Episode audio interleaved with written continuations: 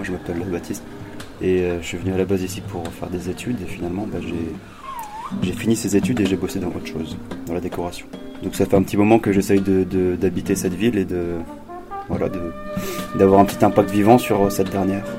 Avec le couvre-feu, tu as, lancé la BAM. Est-ce que tu peux nous expliquer ce que c'est la BAM Alors la BAM, c'est la brigade anti-morosité. C'est le résultat d'une d'une sorte d'ankylosité générale où, voilà, on a de moins en moins le droit de, vivre certaines libertés primaires. La BAM, voilà, c'est une réaction à tout ça. Et c'est pour euh, arriver un peu à distiller euh, des petits sourires, pour, euh, pour arriver à mettre un peu de couleur dans des jours sombres. Mon équipement, alors, il se compose bah, d'un véhicule, déjà. J'aime bien tout ce qui est mobile. Là, on est dans un moment où tout est fixe, tout est statique. Alors là, il faut un véhicule, il faut quelque chose qui évoque le mouvement, il faut quelque chose qui évoque, qui évoque pardon, ouais, vraiment une sorte de dynamique, quoi, qui, qui bouge et qui, qui, évoque la liberté. Donc voilà, moi j'ai un monocycle. Du coup maintenant je suis en, maintenant, je suis en licorne, c'est nouveau niveau gadget. En fait j'ai installé une licorne que mon frère voulait mettre à la poubelle.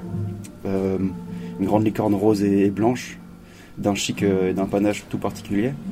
Et je lui ai ouvert le ventre et j'ai mis la selle de monocycle dedans. Ça va, c'était pas trop pas douloureux? Euh, ben, Je l'ai endormi, gros pétard. Euh, ouais, c'est bon. non, elle était, elle était tout à fait, euh, propice. Euh. En fait, elle avait besoin de vivre. Elle était là dans un, grenier, tu vas se dire putain, le confinement il est difficile. Et donc là, je la sors de ce petit confinement euh, peluchistique. Et euh, donc voilà, elle fait environ 90 cm de large, 55 de, de circonférence, des sabots en taille 38.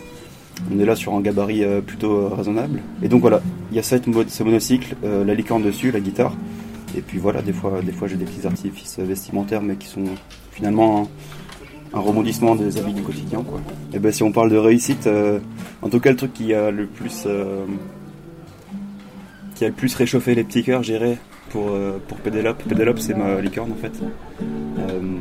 en fait son vrai nom c'est Pédélope Météor parce que c'est un peu elle est, elle, est, elle, est, astrale et en même temps elle se, elle se rattache à, à, la bière locale.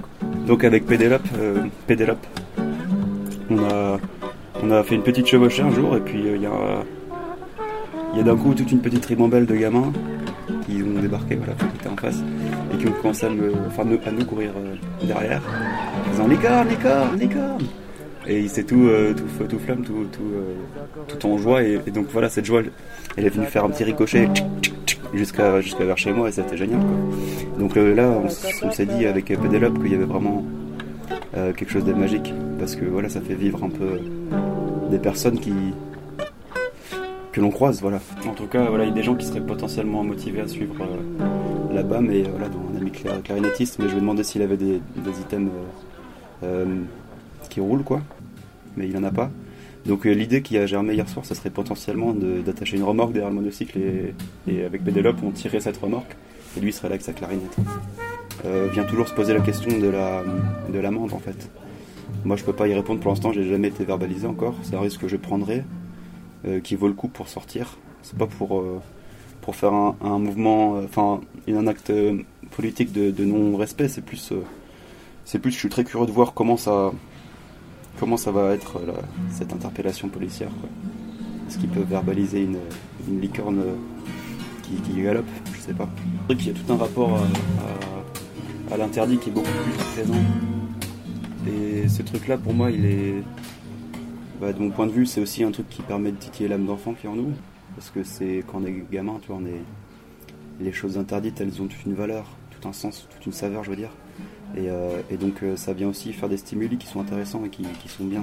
C'est bien pour nourrir l'âme d'enfant qui en nous.